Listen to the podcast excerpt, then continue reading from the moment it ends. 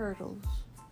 Hurdles are a part of life, but what happens if you keep running into one hurdle after another?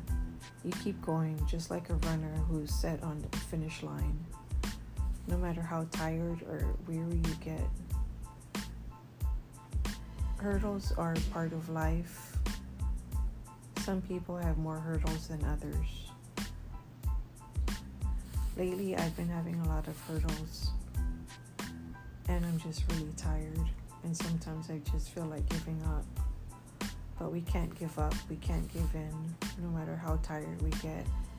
We're towards the end of the year, and we have to keep stretching and going and moving because the end is not here yet. There's still more. We have to keep going and growing and learning hurdles.